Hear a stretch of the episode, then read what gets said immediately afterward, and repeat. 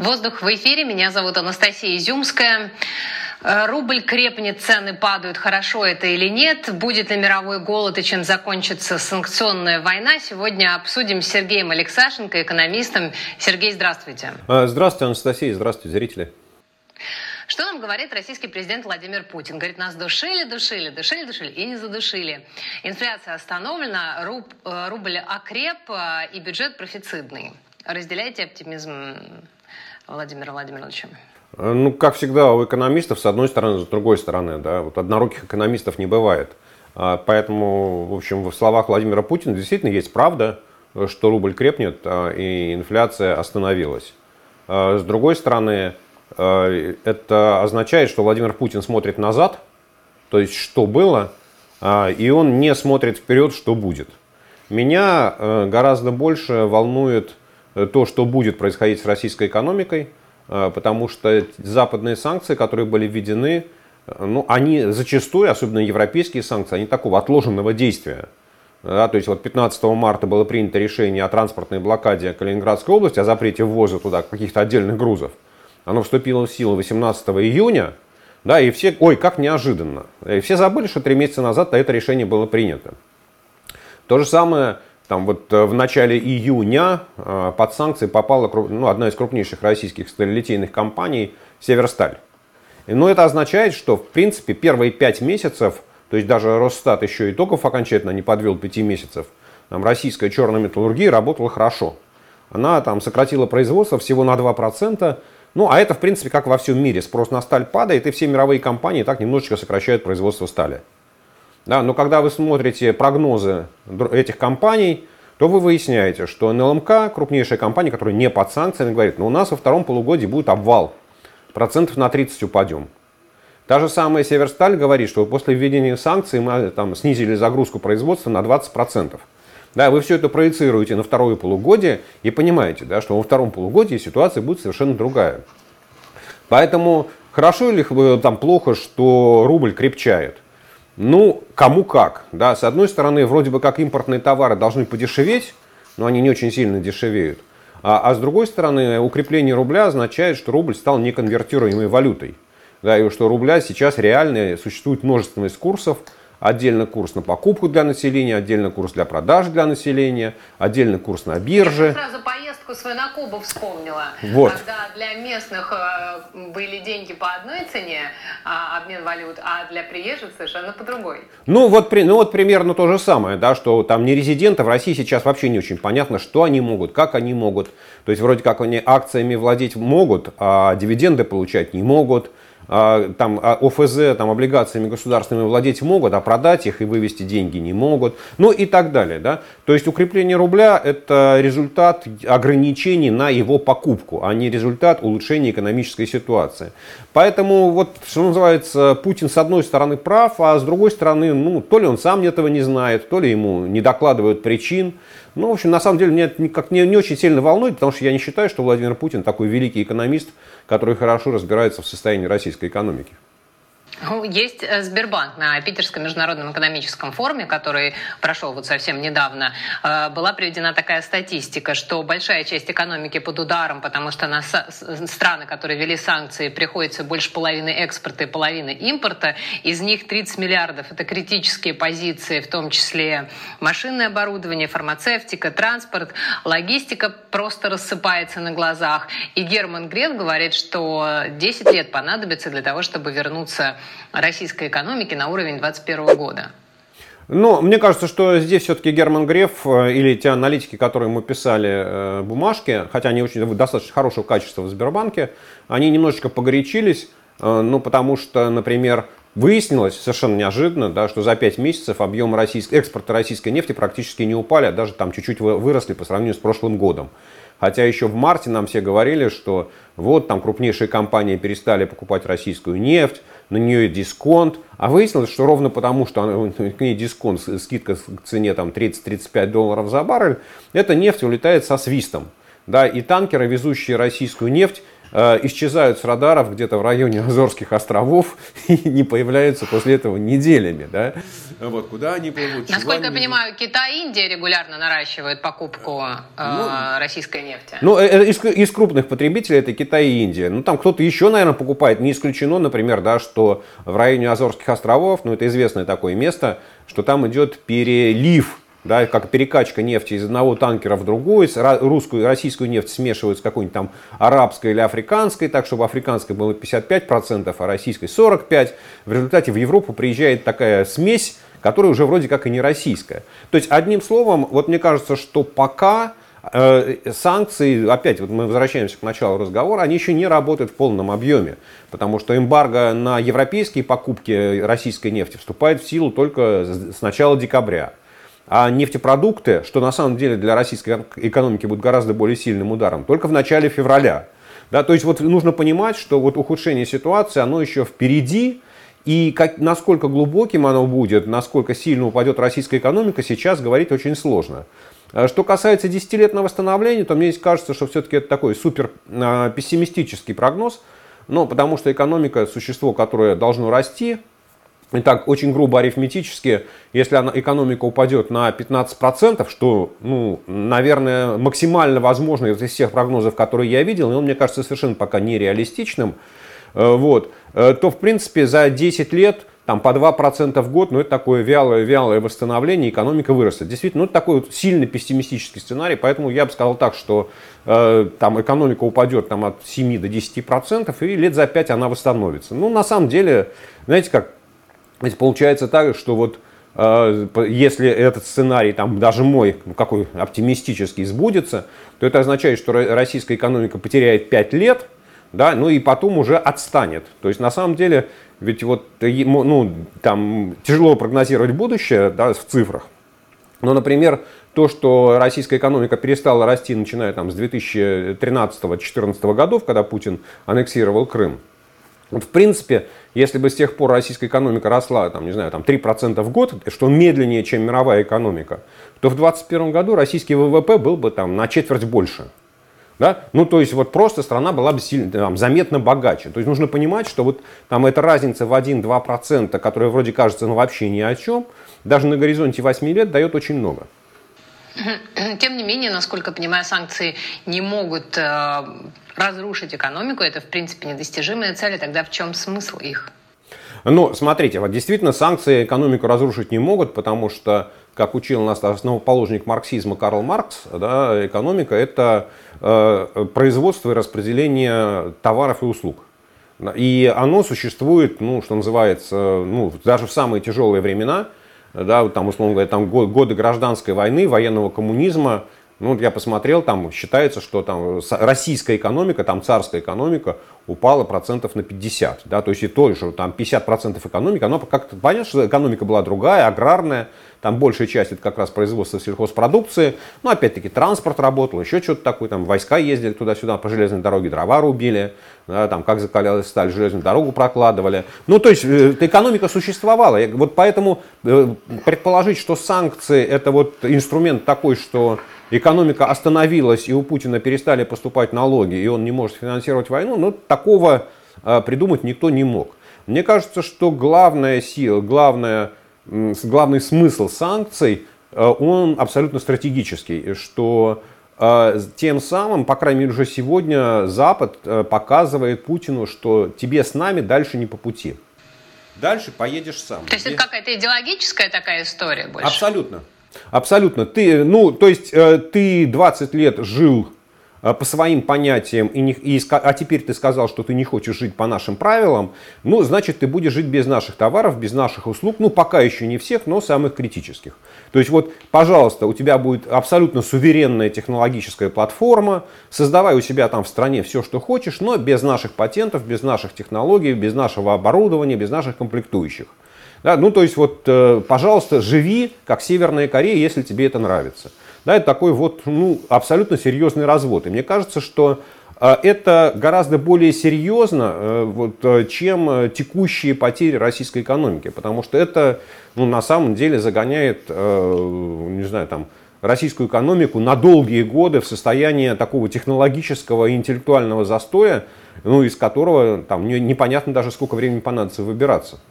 А можно быть Северной Кореей при этом процветающей страной? в нынешнем мире? Э, да нет, конечно, потому что ну, есть э, страны, на самом деле три страны, которые идут по этому пути, они с разной степенью процветают. Это Северная Корея, Куба и Иран. Ну вот вы можете съездить, посмотреть и, в общем, выбрать э, любую. Мне кажется, что там, в принципе, на Кубе весело, и народ оптимистично смотрит, солнце светит, море теплое, пляжи песочные, все замечательно, Вородера и прочее, там, там сады королевы, дайвинг отличный. Вот, то есть есть что-то хорошее, да, при этом гостиницы какие-то европейские, европейцы строят, машины красивые. Вот. Ну, другое дело, что народ нищий, но это кого волнует, да. В принципе, Иран да, он... и машинам а, лет, э, наверное, по 70 уже на сегодня. Ну, день. Э, нет, это так, это внешне, внешне у них машинам лет 70, а на самом деле вся начинка у них уже давно сделана современная. Это не надо на это э, как покупаться. Вот, но в принципе из этих трех стран лучше всего живет Иран, что, наверное, неудивительно, потому что у него есть своя нефть, да, есть свой газ, так или иначе Иран может продавать свои энергоресурсы в Китай, пусть и с дисконтом. Вот. Но если посмотреть на развитие иранской экономики, то после введения санкций она там лет 15 вообще не росла. И технологически вот она застряла там на уровне ну, не знаю, там, начала 2000-х годов, наверное, да, и дальше не развивается.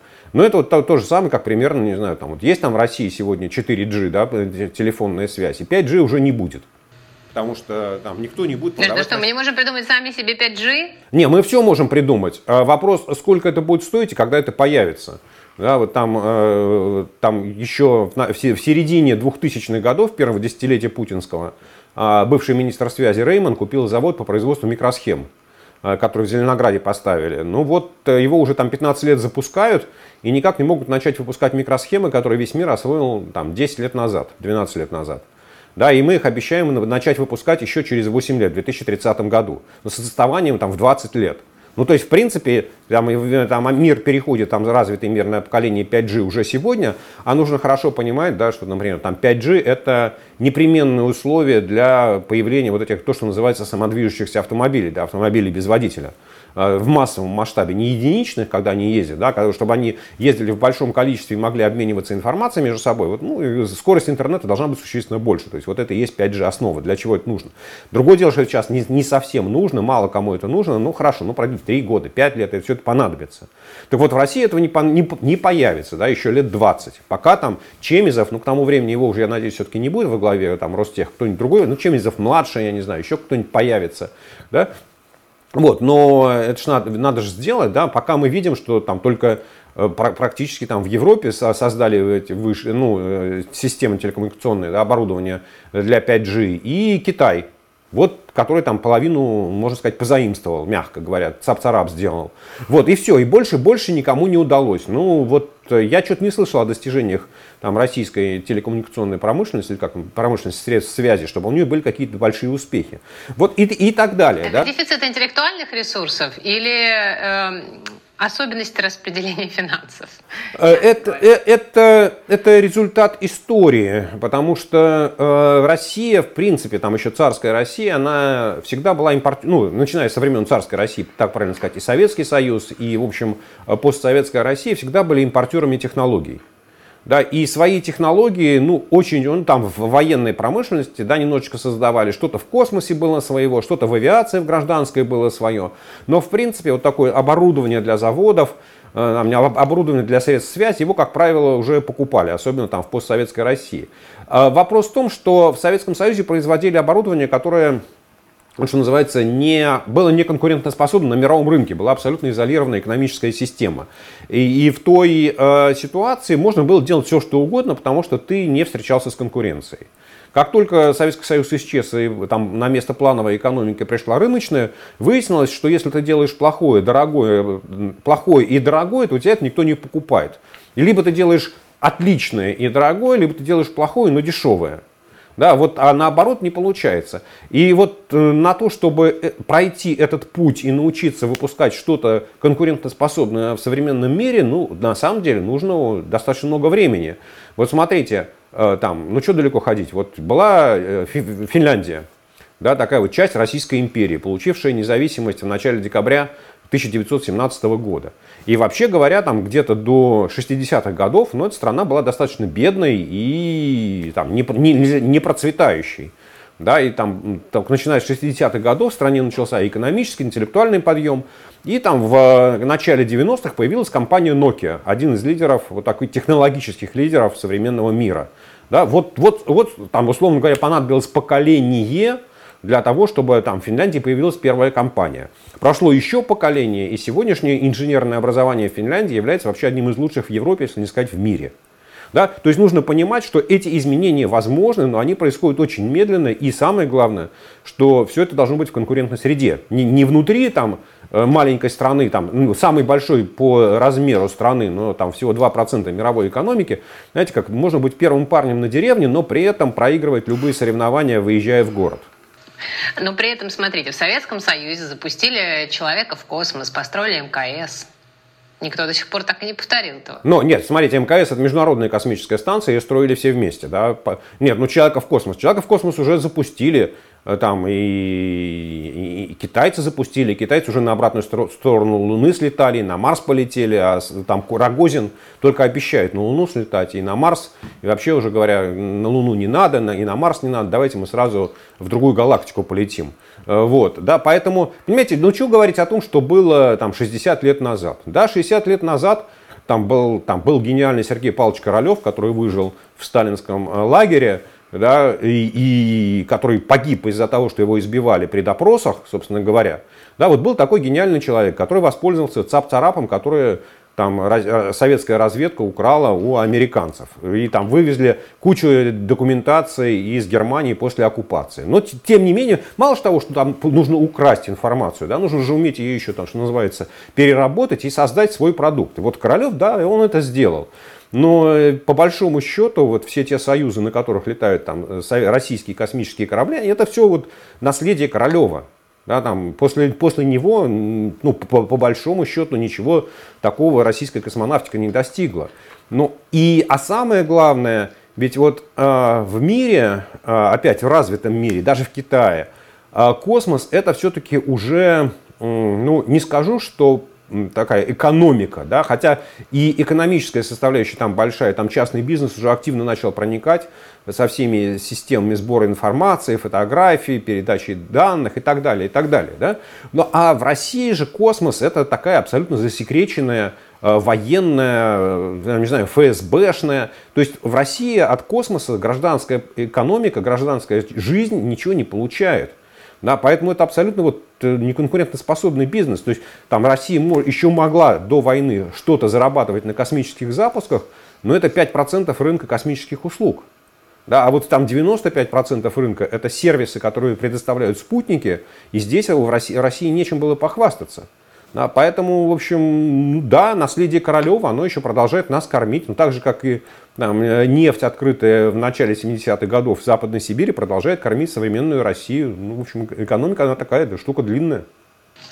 А что касается санкций, часто сравнивают э, Россию с Ираном и предсказывают э, будущее иранское. Насколько это справедливо? Все-таки разные страны, разные размеры у стран, разные возможности.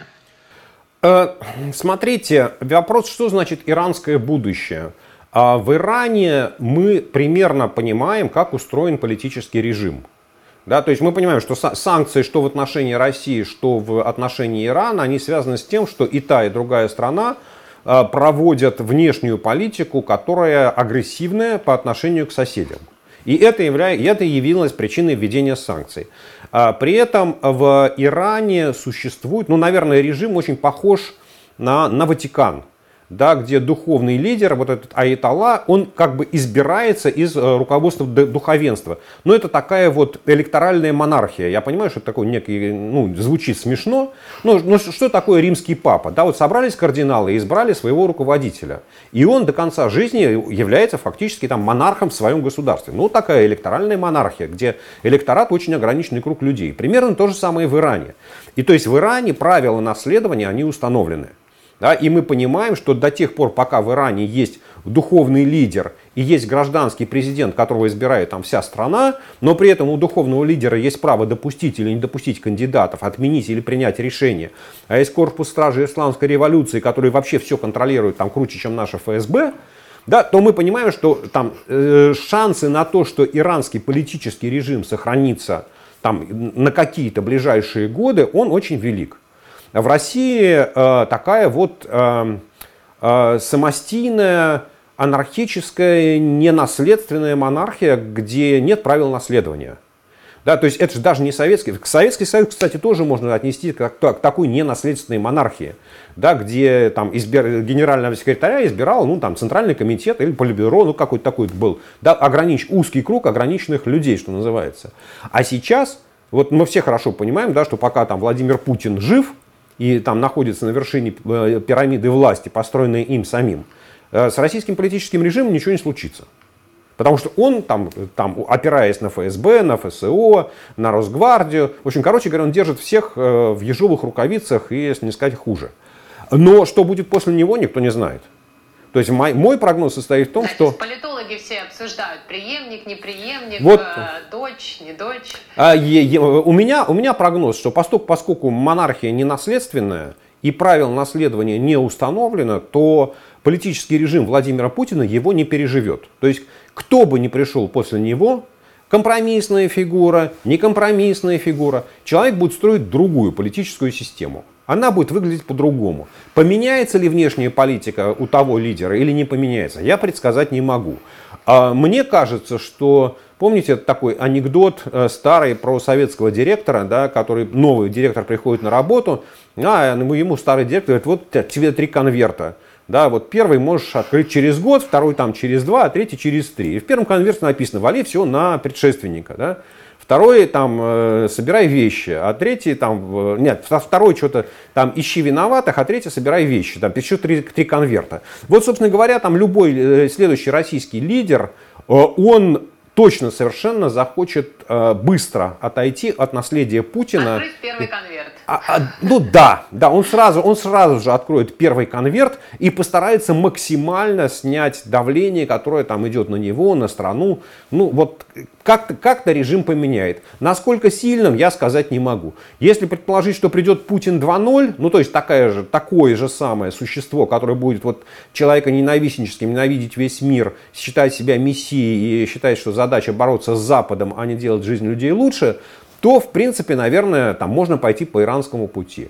А если считать, что э, вот там моя гипотеза о том, что следующий там лидер России, он откажется от наследия Путина, то у нас здесь есть гораздо больше примеров. Это там переход от Сталина к Хрущеву, э, переход э, от франкистской Испании к демократической, там смена режима Салазара в Португалии, ну и так далее. То есть понятно, как вот эти режимы трансформируются с, с разной, там, с той или иной степенью успеха, но они как-то идут в другую сторону и меняют свою политику. И тогда можно, наверное, говорить о том, что Россия начнет медленно, то есть ну, уходить от иранского сценария. Нужно хорошо понимать, да, что даже в этом оптимистическом сценарии выйти из иранского сценария будет очень тяжело и долго, но потому что какое-то время Запад просто не будет верить России. А поверить, что Россия изменилась за одну ночь, ну, наверное, уже таких людей не останется к тому времени. Ну, кажется, что сейчас, в принципе, идет изменение и мирового устройства экономики. И, например, эксперты а, Международного экономического форума а, предупреждают о том, что не будет больше вот э, такой консолидированной мировой экономики, а будет э, зонированная, а будет конкурирующая и воюющая посредством санкций. А, ну, знаете, как здесь любимая фраза Марка Твена, ну, там, цитата из Марка Твена, слухи о моей смерти несколько преувеличены. Там достаточно послушать внимательно э, выступление, это, видеообращение председателя СИ э, на питерском форуме экономическом, где он сказал, что глобализация это то, что должно остаться, и мы должны сотрудничать. Да, ну то есть вот на самом деле разговор о том, что глобализации пришел конец, но это только у Путина глобализации пришел конец, потому что он решил, что Россия не будет участником глобальных процессов. Это не потому, что глобализация закончилась. Просто ковид и связанные последствия, которые вот случились после этого, они показали, что вот эта вот глобальная экономика достаточно хрупкое существо. да, что вот эти вот э, логистические связи, которые построены по там, принципу Toyota just in time, когда тебе все привозят, там, не знаю, за полчаса до того, как этот деталь или комплектующая понадобится на конвейере, э, очень ненадежно с точки зрения сохранения стабильности производства. И что ты должен создавать, ну как, как это называется, резервные мощности – да, что да, хорошо, когда у тебя есть поставщик из Китая, который может там все привезти и сделать дешево, но в принципе для того, чтобы у тебя бизнес, твоя, твоя компания работала стабильно и надежно, неплохо было бы найти какого-нибудь производителя, там, условно говоря, в Мексике, да, чтобы он тебе мог там, в крайнем случае на автомобиле все привезти нужное. Пусть это будет стоить там, на 20% дороже, но зато у тебя всегда гарантированы поставки. А еще, в принципе, неплохо бы там, создать на складах какие-то запасы. Понятно, что экономика будет меняться, но э, ведь про международное разделение труда и про то, что это объективно выгодно, написал еще Адам Смит, и это было там 250 лет назад, и, в общем, сказать, что мы переворачиваем всю экономику, и там Всемирный экономический форум перечеркивает наследие Адама Смита, ну, мне кажется, что это все-таки как громко звучит. Я думаю, все-таки вот там международное разделение труда, оно останется, но, а это и есть глобализация. Вы упомянули, что Россия сейчас э, изолируется от международных процессов, но э, Владимир Путин говорит обратно, говорит, не будем повторять ошибок СССР, не будем изолироваться, а наоборот будем сотрудничать со всеми, кто готов с нами сотрудничать. Вы правда верите Правда, Кирилл Рогов Путину? ему, например, не верит, политолог. Он говорит, что Владимир Путин обычно говорит одно, а действует совершенно противоположным образом. Ну, видите как, вы перехватили, да? Я только хотел вас спросить, верите ли вы Владимиру Путину? Ну, вот, нас, нет, на самом деле, опять, знаете, как вот фраза Путина, она звучит двояко. Мы будем сотрудничать с теми, кто хочет с нами сотрудничать. Ну, знаете, а если с вами никто не хочет сотрудничать, потому что вы плохо себя ведете, да, ну тогда что, ну вот так и получится, да, ведь, ведь э, собственно говоря, э, Китай-то уже четко сказал, что мы с вами сотрудничать не хотим. Ну, то есть он говорит, что показал, да, не то, что сказал, он ну, говорит, вот знаете, там э, крупные китайские компании стоят перед выбором. Для них что важно? Сохранение своих позиций на американском и европейском рынке или помощь России? Там совокупное ВВП Европа плюс Америка ну, не знаю, там в 20 раз больше, чем ВВП России. И, конечно, китайские компании делают выбор в пользу Европы и Америки. И поэтому сказать, что Китай не хочет с, с Путиным сотрудничать, ну, это будет неправда. Потому что Китай с удовольствием покупает там российскую нефть с дисконтом или российские металлы с дисконтом. И готов там российский лес вывозить прям кругляком. Ну, то есть сотрудничает. Другое дело, что российская экономика от этого ничего не получает. Да, и жизнь россиян от этого лучше не становится. Поэтому, думаю, вот э, там когда с вами никто не хочет сотрудничать, можно ли говорить о том, что вы являетесь участником глобальных процессов? Это помните, когда там в 2014 году да, Путина пригласили на двадцатку, но с ним никто не захотел сидеть за одним столом. Путин был участником двадцатки? Да, был. А удалось ему с кем-то там пообщаться? Нет, не удалось. И он улетел досрочно. Да? Вот, собственно, это примерно такое, такое же участие в глобальных процессах. Мы будем сидеть за столом с теми, кто хочет с нами сидеть. Ну а если с нами никто не хочет сидеть, то это их проблема, а не наша. Но при этом вы сами подчеркиваете, что Россия, мировая э, экономика сильно зависит от российского сырья и никак без него не сможет. Ну, это правда, и этого, собственно говоря, я э, все время подчеркиваю, что сегодня там э, мировая экономика без российской нефти, без российского газа, без российского палладия, без российской платины, там, без российского никеля, без российского алюминия прожить не может. Ну, то есть, наверное, теоретически можно от всего этого отказаться, но, во-первых, цены на все сырье вырастут, там, не то, что на десятки процентов, а может быть в разы. А во-вторых, нужно будет закрывать там э, целую кучу отраслей, там, начиная от производства э, батареек, да, к которые мы все привыкли, и там, кончая тем, что нужно будет отказываться от э, автомобильных катализаторов, в которых там, кроме палладия практически ничего использовать не, нельзя, а Россия производит 45% мирового палладия. Да, поэтому сказать, что вот там от России можно отказаться, нет, нельзя. Даже Иран, который производил нефти ну, на пике своих возможностей в три раза меньше, чем Россия, и вот выяснилось, что ну, даже совсем целиком нельзя отказаться от иранской нефти. Да, потому что, в общем, Китай все равно ее так или иначе покупает с дисконтом и так далее. Поэтому, да, Россия будет поставщиком сырья, но нужно хорошо понимать, что относительная цена сырья, то есть цена любого сырья по отношению там, к средней стоимости продукции, производимой в мире, постоянно падает. Потому что вклад мозгов вклад современных технологий в создание современных продуктов, он гораздо выше, и он растет с каждым годом. Да, сырье дорожает, но все остальное дорожает гораздо быстрее. Поэтому, собственно говоря, и доля российской экономики в, ми в мире сжимается. Стоит ли ждать энергетической войны, пока этот ресурс еще доступен для российской власти? А что значит энергетическая война? Она, она уже идет, она идет на самом деле э, с, там, не знаю, с 2006 года, когда Россия начала перекрывать э, газ, поставки газа в Европу, в Украину, э, да, когда в общем, Россия начала выкручивать руки своим соседям. В Беларуси, если помните, перекрывалась даже поставки газа и нефти. Вот, поэтому Россия давно уже ведет эту энергетическую войну. Другой, ну и последние годы, начиная с лета прошлого года, Э, российский «Газпром», он так систематически сокращает поставки газа в Европу, э, двигая, ну, способствуя росту цен. Да? То есть вот он так играет на повышение цен, э, он от этого выигрывает. Ну, там мы знаем, что сейчас против «Газпрома» ведется антимонопольное расследование в Европейском Союзе. Нам будет идти еще, наверное, там, может, года полтора. Ну, мы когда, когда-то узнаем всю правду о том, что «Газпром» делал и как он делал. Поэтому она идет, Э, дойдет ли она до каких-то там критических пределов? Ну, смотрите, уже Германия говорит о том, что она включает какие-то абсолютно э, планы мобилизационные в энергетическом секторе, связанные с тем, что поставки российского газа резко упали, и Германия, германская экономика, немецкая экономика готовится к тому, чтобы э, перейти на режим отсутствия российского газа вообще. Э, за пос... до конца года они обещают. Нет, нет, нет, нет, нет, нет. Они, э, они боятся аварийной ситуации, что поставки российского газа закончатся, вот что называется, прямо завтра.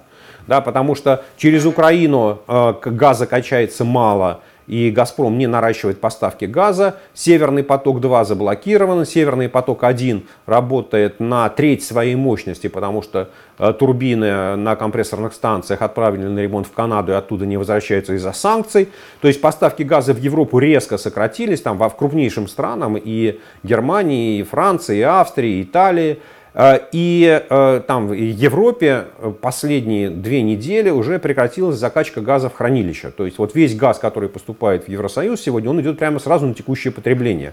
Хотя э, там есть директива Евросоюза о том, что нужно быстро там, до конца лета нарастить там, запасы газа в хранилищах. То есть, в принципе, Европа уже на грани такой ну, а, кризисной энергетической ситуации. Может ли Россия играть дальше на обострение? Ну, из того, что Путин начал войну в Украине, мы понимаем, что он готов идти там, туда, куда всем остальным политикам кажется ходить не надо или опасно.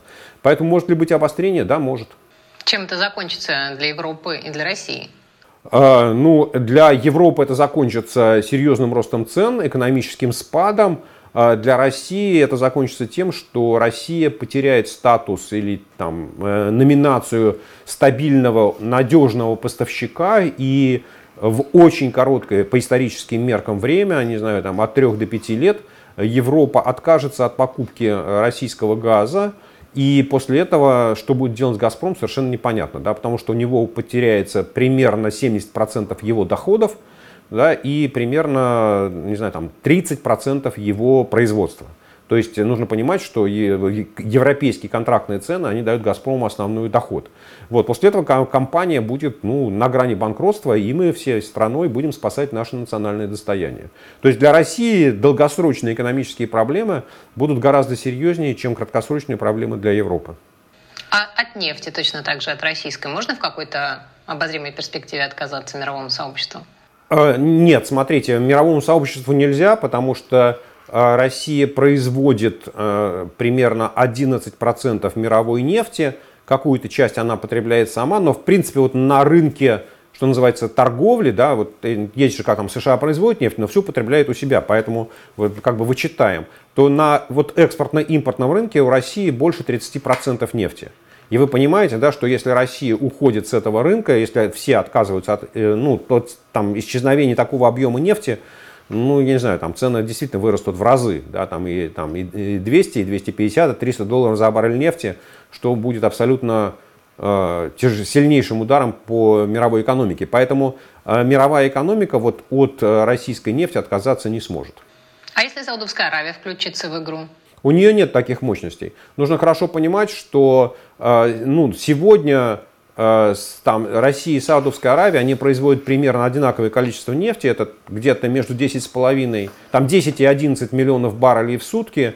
И считалось там еще несколько лет назад, что у Саудовской Аравии есть возможности нарастить на 2-3 миллиона баррелей. но не больше. Но последнее время эксперты говорят, что, похоже, эти возможности исчерпались. И дай бог, если Саудовская Аравия там, на полтора миллиона баррелей сможет нарастить. И Россия экспортирует 7,5 миллионов баррелей нефти в сутки с учетом нефтепродуктов. Да? То есть нужно понимать, что заместить Россию на сегодня, в сегодняшнем мире вместе Саудовская Аравия, Венесуэла и Иран ну, в краткосрочной перспективе не смогут. И даже, я бы сказал, что на горизонте пяти лет этого, они сделать этого не смогут. Давайте вернемся к российской экономике. Много обсуждался рубль с разных точек зрения. Например, первый вице-премьер Андрей Белоусов говорит, нужно контролировать курс рубля, нужно держать его в коридоре 70-80 э, рублей. А Эльвира Набиулина, глава Центробанка, говорит, не нужно ничего контролировать, прекрасный курс, он должен э, быть свободным. О чем вообще они спорят? А, ну, они спорят, вам шашечки или ехать. Э, да, вот, вот, принцип, вот содержание спора – а, мы начинали разговор да, с того, что действительно рубль укрепляется, доллар дешевеет, ровно потому, что существует очень серьезные ограничения на тему того, кто может, а кто не может покупать доллары. А, и эти ограничения в основной своей массе являются политическими. То есть они введены по политическому решению Владимира Путина, они не опираются ни на какой закон, они не опираются ни на какую логику. То есть там, ну вот, например, там то, что не резиденты, владельцы российских акций, там, не знаю, Сбербанка, российского, э, это как, Норильского никеля, Газпрома, Роснефти и так далее, они не могут получить дивиденды, да, это даже не то, что капитально, это текущая операция. То есть рубль не конвертируем по текущим операциям, если на другой стороне стоят нерезиденты. Вот, и эти ограничения, они абсолютно политические.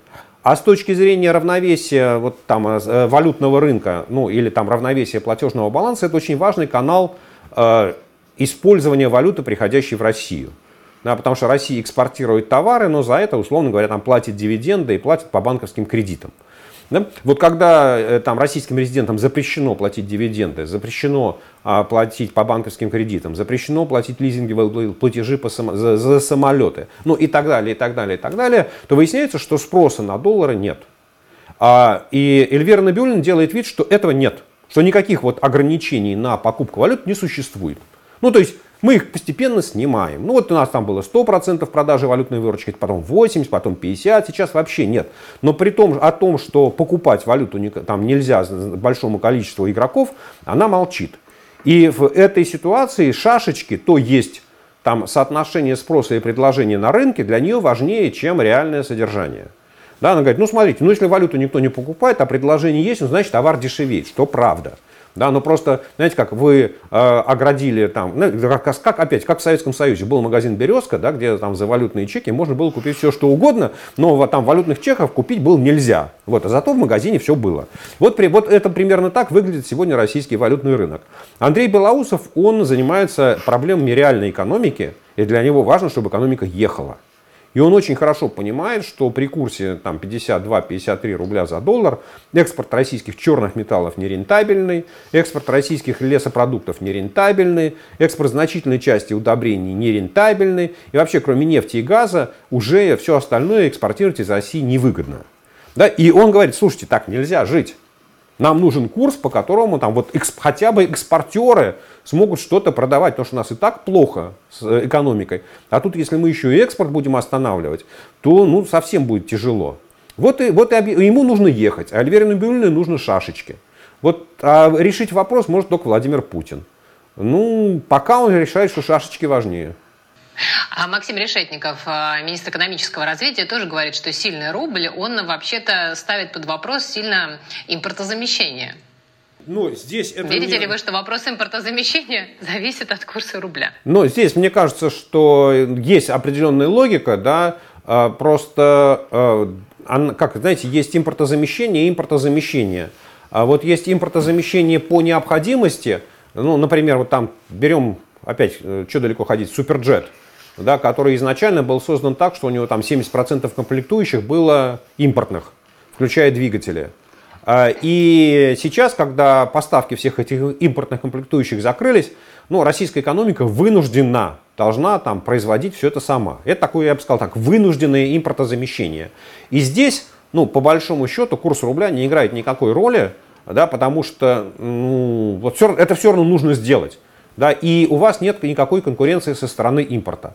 А есть импортозамещение, э, сказать, по, по зову сердца, так скажем. Ну, это, например, яркий пример, это Анатолий Чубайс, который постоянно приходил к Путину и говорил, а вот мы сделали смартфон, а вот мы сделали планшет. То есть ему хотелось конкурировать с компанией Apple и производить что-то такое, что конкурирует с ее продукцией. Принципе, вот там и без э, айфонов, там, и смартфонов имени Чубайса российская экономика нормально жила. И у потребителей были и Samsung, и LG, и айфоны, все было. Но вот Чубайсу хотелось конкурировать. И вот для таких э, импортозамещающих производств, которые хотят конкурировать по зову сердца, то есть хотят действительно, ничего плохого в этом нет, да, то есть сразу, вот я просто Чубайс, я других примеров не знаю, кто еще так бился за создание продукта, который будет конкурентно способен с импортом, да, ну то есть реально там, да, ему хотелось, но не получилось, знаете, ну не смогла, вот, э, вот, но в принципе вот для таких, для таких э, предприятий, которые хотят заниматься импортозамещением по зову сердца и хотят конкурировать в том секторе, где импорт не закрыт, где импорт приезжает в страну, то для них, конечно, там э, удешевление доллара делает импорт более дешевым и импортозамещение более сложным. Но, честно говоря, да, я что-то в последнее время не встречал примеров вот такого импортозамещения по зову сердца в России. Как-то вот с этим плохо у нас обстоят дела, поэтому, ну, опять, вот как экономист, да, опять эта фраза, что там, с одной стороны, Решетников говорит правильные вещи, но они правильные с точки зрения учебника, а не с точки зрения практической жизни российской экономики. А, на этих днях ушли компании, прям исход был массовый. Nike, Ikea, Microsoft, Coca-Cola. Это а, больше символический исход или а, здесь действительно как-то это повлияет на российскую экономику? Это и символический уход, и повлияет на российскую экономику. Потому что ну, прошло там три месяца войны, а, и 4 месяца войны уже. И, в принципе, западные компании начинают понимать, что это не случайный инцидент, это не, крымская, не грузинская война, которая там трехдневная, это не аннексия Крыма, которая прошла там за месяц, а это такая абсолютно серьезная геополитическое противостояние на грани, это круче, чем холодная война во времена Советского Союза. И Э, зарабатывать в, стр- в стране, которая ну, на самом деле готовится, там угрожает ядерной дубиной тебе, твоему народу, уже никому не хочется. Потому что акционеры, общественность в других странах, она говорит, не, ребят, так не годится. Мы готовы потерять в своих доходах, но мы не хотим, чтобы вы кормили путинский режим и поддерживали его военную агрессию. И в этом отношении это ну, символический шаг, да, потому что, конечно, все эти компании, и Microsoft, и IKEA, и Nike, они в России зарабатывали. И Coca-Cola, да, там, там Coca-Cola была крупнейшим налогоплательщиком в э, Петербурге. Ну, то есть нужно понимать, да, что это вот не, про, не просто вот там э, дам бутылочка с водой, там, с э, хорошей вкусной газировкой, которая стоит в магазине. Это крупнейший налогоплательщик Санкт-Петербурга. Ну, то есть это компания, которая вносила серьезный вклад там, в локальную экономику. Вот. В принципе, сказать, что после этого там, жизнь россиян, она остановится, ну, неправда. Ну, жили же мы когда-то там и без Кока-Колы, и без Пепси-Колы, и ничего, там Тархун, Дюшес, Буратино, еще что там было. То есть, в принципе, какая-то газировка... Даже, даже вкусный, точка уже угу. во всю работу. И точка. Вот самое главное точку поставить, да. Нет, опять, да, то есть вот э, понятно, что э, какое-то время можно будет жить на старых версиях Windows, да, какое-то время они еще будут работать. Но вот потом, не знаю, пройдет одна замена э, поколения Windows, там, вторая, а потом выяснится, что уже несовместимо. Да, вот там, условно говоря, то, что мы делаем на, на, на, современ... на, текущей версии Word или Excel, будет несовместимо с теми, что будут делать там наши контрагенты в других странах, там, не знаю, там, через 5 лет. И выяснится, что вот как-то вот технологический разрыв пойдет очень далеко. Ну, можно без Nike обойтись. Да можно, конечно. В принципе, там и турецкие, и китайские кроссовки, ничего, и там одежда, э, ну, там, без лейбла Nike, но будет появляться на российских прилавках. Ну, как-то вот ничего, да, будем жить. А, по бюджету Санкт-Петербурга будет нанесен очень серьезный удар, потому что они потеряют там существенную часть своих доходов. Только Санкт-Петербурга? Ну, Кока-Кола там платит, а Кока-Кола, она действительно очень крупное производство в России, да, и они честно платят все налоги. Нет, а мы вопрос скорее про то, а, суммарный исход этих компаний, насколько ощутим для экономики страны. А, ну, мы сегодня этого не можем сказать, да, потому что, э, ну, вот вместо Макдональдса появилась точка. А, и там три месяца Макдональдс платил зарплату своим работникам. И это означает, что с точки зрения безработицы, с точки зрения доходов населения ничего не изменилось. Сможет ли точка поддержать работу вот там всех 850 ресторанов по всей стране, обеспечить работу, обеспечить прибыль, зарплату, там индексацию зарплат по уровню инфляции? Сейчас предсказать это невозможно. Да, то есть мы понимаем, что, ну вот, а черт его знает, может, может и получится. Может и получится, да, потому что, в принципе, человек, который купил, он как раз, у него была франшиза на 150 ресторанов, и он это, этот бизнес знает. Там поставщики все локальные. Ну, если вдруг, вдруг у него получится, и вдруг точка, там, через, как я говорю, там, через 10 лет купит Макдональдс, и во всем, Макдональдс, во всем мире будет не Макдональдс, а точка. Ну, тоже бывает в жизни, да. Но с другой стороны, смотрите, э, с Макдональдс там есть какая-то непонятная история. А вот, а что делать с Икеей? Да, ну хорошо, ну Икея закрыла свои магазины. Ну, ну, ну, ну ладно, там белорусская мебель. А Но... уже сказали, что смотрите, остались производители российские, которые точно знают технологии, просто будут сами все продавать. Отлично, отлично. Вот только есть, пусть они съездят для начала в город Тихвин, где стоит одна из четырех фабрик, да, и э, Тихвин 56 тысяч человек. Там есть э, вагоностроительный завод, где работает 7 тысяч человек, это примерно 25% численности рабочей силы. Нет американских подшипников, и он остановился. Середина мая завод стоит. Икеа работает там тысячи человек на, на фабрике, плюс еще тысячи человек работает на смежных производствах, которые, что называется, обеспечивающие. Вот еще там 2000 человек, еще там 8% рабочей силы. Тоже не работает, потому что Икеа остановилась. Все, вот считайте, треть работ, рабочей силы города Тихвина не работает. Кому-то продать, но фабрика Икеа может производить мебель только Икеа. Да, если у вас нет там свои, своих инженеров, да, там, ведь какой-нибудь, не знаю, там пипочки, шпунтика, который привозился, да, то вы эту мебель не произведете. Поэтому рассчитывать, что, вы знаете, цап-царап, мы украли, все эти заводы будут работать, ну, он там, что далеко ходить, Российская Федерация за 1 рубль получила АвтоВАЗ. И что у нас после этого автомашины, что ли, там появились, да, там, что у нас вот весь спектр автомобилей Лада существует в природе, и его можно производить? Да нет, конечно. Да, поэтому вот есть там заводы, Coca-Cola остановилась, вот там, возможно, она, ей, ей удастся кому-то продать там свои мощности. Да, но ведь, не знаю, концентрат же привозился в Россию, его же не производили в России. А можно без концентрата Coca-Cola там что-то производить. Но, в принципе, какую-то другую газировку производить можно. Да, и, возможно, даже там ее удалось, удастся в каких-то объемах продавать. Но мы хорошо понимаем, что как бы вы ее ни назвали, там точка, восклицательный знак, Путинка, Путинка с мягким знаком, Путинка с твердым знаком, как, как бы вы ее ни назвали, да, все равно в таких же объемах, как Coca-Cola, это продаваться не будет. А, соответственно, не будет налогов, не будет рабочих э, зарплат, не будет э, там, э, занятых и так далее. То есть вот весь веер проблем нам вот только предстоит узнать. Пока мы можем только гадать, как сильно это выльется. А, Росстат вторую неделю фиксирует дефляцию, то есть цены падают, при этом нет, чтобы радоваться. Эксперты говорят, что сейчас мы попадем в дефляционную спираль и будет совсем плохо. Что это за дефляционная спираль, почему будет плохо? А, ну, там уже даже не вторая неделя, там уже, по-моему, пять недель подряд дефляция э, и фиксируется Росстатом. Но мне кажется, что это не является а, а главной опасностью для российской экономики.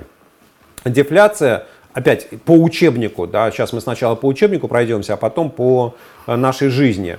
А дефляция – это постоянное снижение цен в экономике, которое меняет психологию потребителя и он откладывает свой спрос на потом. Но если вы знаете, что завтра там кресло, которое вы хотите купить, будет точно стоить дешевле, чем сегодня, то зачем его покупать сегодня?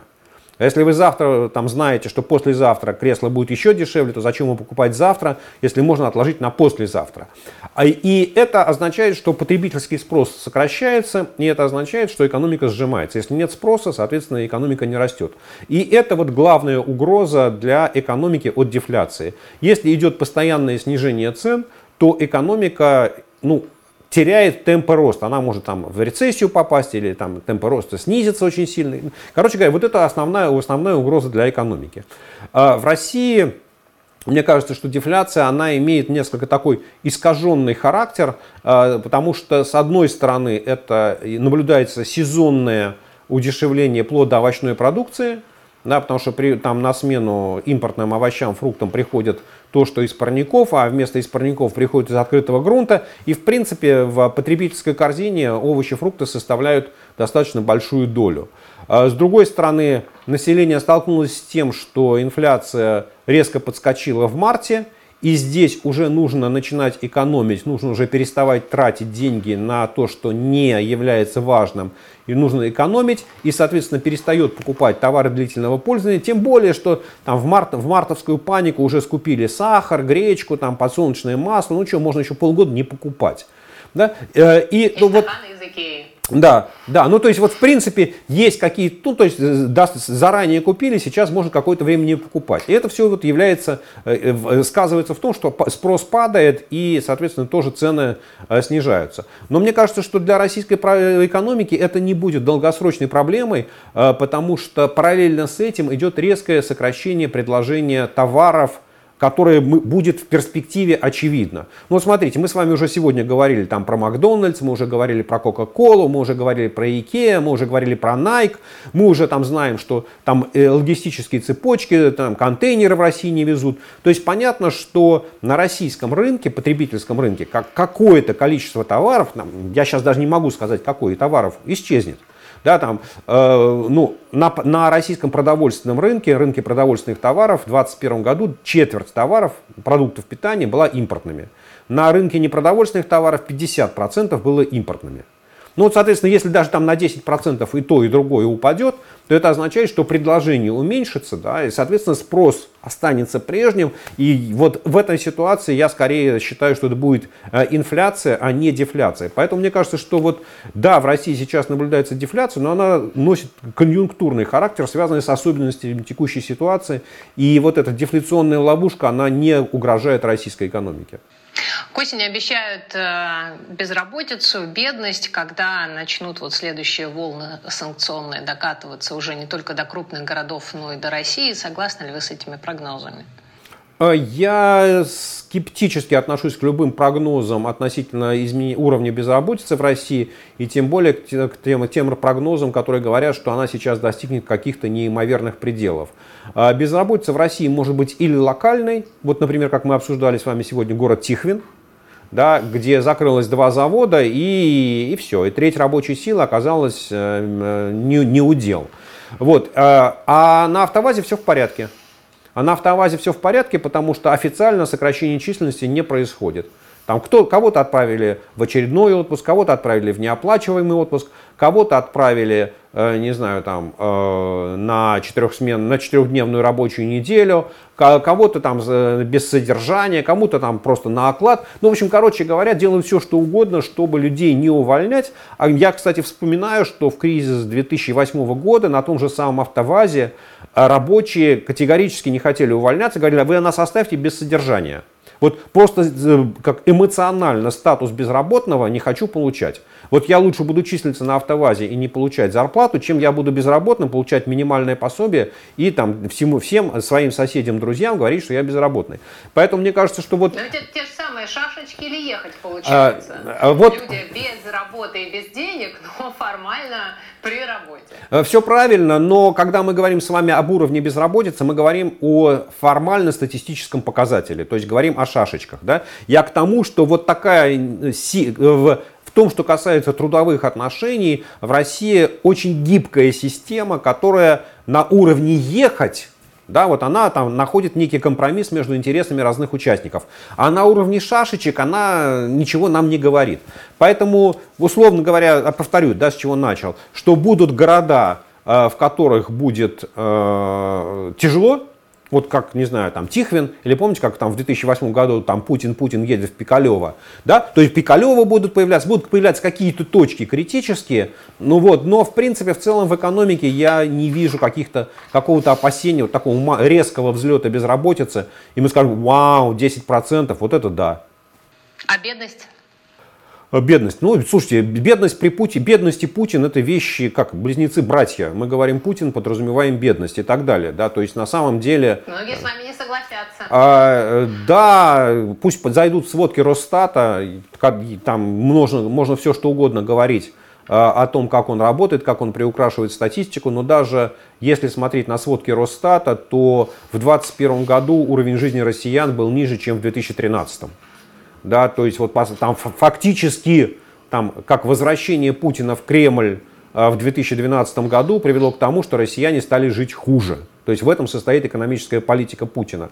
А в 2022 году они станут жить еще хуже, потому что инфляция выросла, экономика будет сжиматься, и как здесь могут расти доходы населения, я не понимаю. Бедность э, Опять там Росстат же изменил методику э, исчисления этого показателя. Он привязал к средней зарплате. Там он опять вот э, сделали такие шашечки, сделали такие шашечки, которые ничего не показывают. Да, но мне кажется, что сейчас индикатор вот реально располагаемых доходов населения, он там будет сильно снижаться, и это говорит гораздо сильнее, чем там уровень бедности. То есть вся страна беднеет, и, и это будет видно с каждым днем все больше и больше. Вот э, посмотрите, э, там опрос э, Левада-центра об отношении к санкциям. То есть, в принципе, там россияне в подавляющей своей массе считают, что санкции, да, они знают, что есть санкции, да, они знают, что санкции введены Западом, да, они знают, что санкции введены Западом для того, чтобы унизить Россию, обидеть Россию, наказать Россию непонятно за что, за то, что она хочет быть гордой и великой. Но страдают от санкций люди с э, низким уровнем доходов. То есть люди, у которых еле хватает на еду или которые там чуть-чуть могут себе позволить изредка купить что-то сверх еды. Да, то есть вот это, это и есть обнищание, это и есть объединение, это и есть э, там, э, результат падения уровня жизни. Да? Что вот сильнее всего и быстрее всего вот это сжатие экономики почувствовали люди с низкими доходами. У нас буквально пару минут остается до завершения нашей беседы. И э, совсем не затронули, а хотелось бы тему мирового голода. Евросоюз уже несколько раз э, об этом говорил, высказывал свои опасения, что в результате конфликта России с Украиной и дефицита зерна на мировом рынке начнутся просто массовые миграции из Северной Африки ну, смотрите, давайте опять разделим э, ситуацию 2022 весны 2022 года или начала 2022 года и то, что будет дальше. А, действительно, в 2021 году, в конце 2021 года, в начале 2022 года цены на продовольствие стремительно росли, и это было связано с рядом факторов и разрушением логистических цепочек, и быстрым ростом цен на энергоносители – и там решением американской администрации бороться с повышением цен на бензин за счет того, что увеличивать количество кукурузы, которое отправляется на производство спирта. Вот, но э, и, и, соответственно, началась еще российская агрессия, которая остановила экспорт зерна из Украины. Не только зерна, и экспорт сельхозпродукции. Потому что Украина продает э, на мировом рынке 43% подсолнечного масла. А, соответственно, э, а это для многих стран, для кулинарных изделий критически важный товар. Нет подсолнечного масла, вы, оно самое дешевое растительное масло. Вы должны покупать более дорогое, покупаете более дорогое, оно исчезает, ну и так далее. Вот эта цепочка, она идет. А, но я бы так сказал, что пик э, продовольственных цен в 2022 году уже пройден. Мы где-то месяца два назад прошли. И сейчас цены в 20, вот текущие цены на продовольствие, они там чуть-чуть снизились. И вот эта острота кризиса, она ушла. Но я э, считаю, что главные проблемы, они впереди. И главные проблемы связаны с тем, что э, из-за э, войны в Украине были введены санкции на экспорт российских удобрений. Из-за политики «Газпрома» сократились поставки газа в Европу, и это привело к сокращению производства удобрений, потому что большая часть э, газа используется там производство аммиака, и через аммиак э, азотные удобрения. Соответственно, если товары становятся меньше, то цены растут, и дефицит удобрений возникает в странах с самым низким уровнем доходов. Это означает, что посевная кампания 2022 года во многих странах она оказалась без удобрений. Нет удобрений, ниже урожайность. Соответственно, дальше Украина, там, ну я уже говорил про подсолнечное масло, она входит там в пятерку крупнейших экспортеров зерна в мире. А у нее производственные, э, посевные площади, извините, сократились на четверть. Они на четверть не смогли посеять зерно по сравнению с прошлым годом. Соответственно, при прочих равных условиях, при той же самой урожайности, это означает, что Украина произведет на четверть меньше зерна, ее экспорт сократится в два раза. Да? И вот, а дальше там, ну, есть уже технологические цепочки. То есть украинская, украинские компании, они смогли выйти на китайский рынок и доказать там соответствие, что у них все санитарные нормы, что нет тараканов, нет жучков, паучков. А российские компании не смогли этого сделать. И при том, что Укра... Россия экспортирует больше зерна, чем Украина, в Китай Украина продает 10 миллионов тонн зерна в год, а Россия 1 миллион. Но это означает, что в следующем году, если Китай купит украинское зерно, то его не хватит там Ливии, Сирии, Ливану и так далее. Ну, то есть вот начинается вот эта вот цепочка, которая на самом деле проявится, вот то, что называется 22-23 сельскохозяйственный год, когда будет урожай этого года. И это будет гораздо сильнее. Выльется это в такой массовый голод и сотни миллионов то, мигрантов, которые из Африки рванут в Европу. Но мне кажется, что это такие все-таки прогнозы пока э, апокалиптические, да, что называется, сильно э, такие, ну, для того, чтобы напугать и поднять остроту проблемы, увидим. Да? Но то, что проблема с продовольствием в первую очередь в Африке будет очень тяжелой в этом году, это правда. Сергей Алексашенко, экономист. Сергей, спасибо большое. Спасибо большое. До свидания. Знаете, честно говоря, меня все время волнует вопрос – не слишком ли я культурен для вас?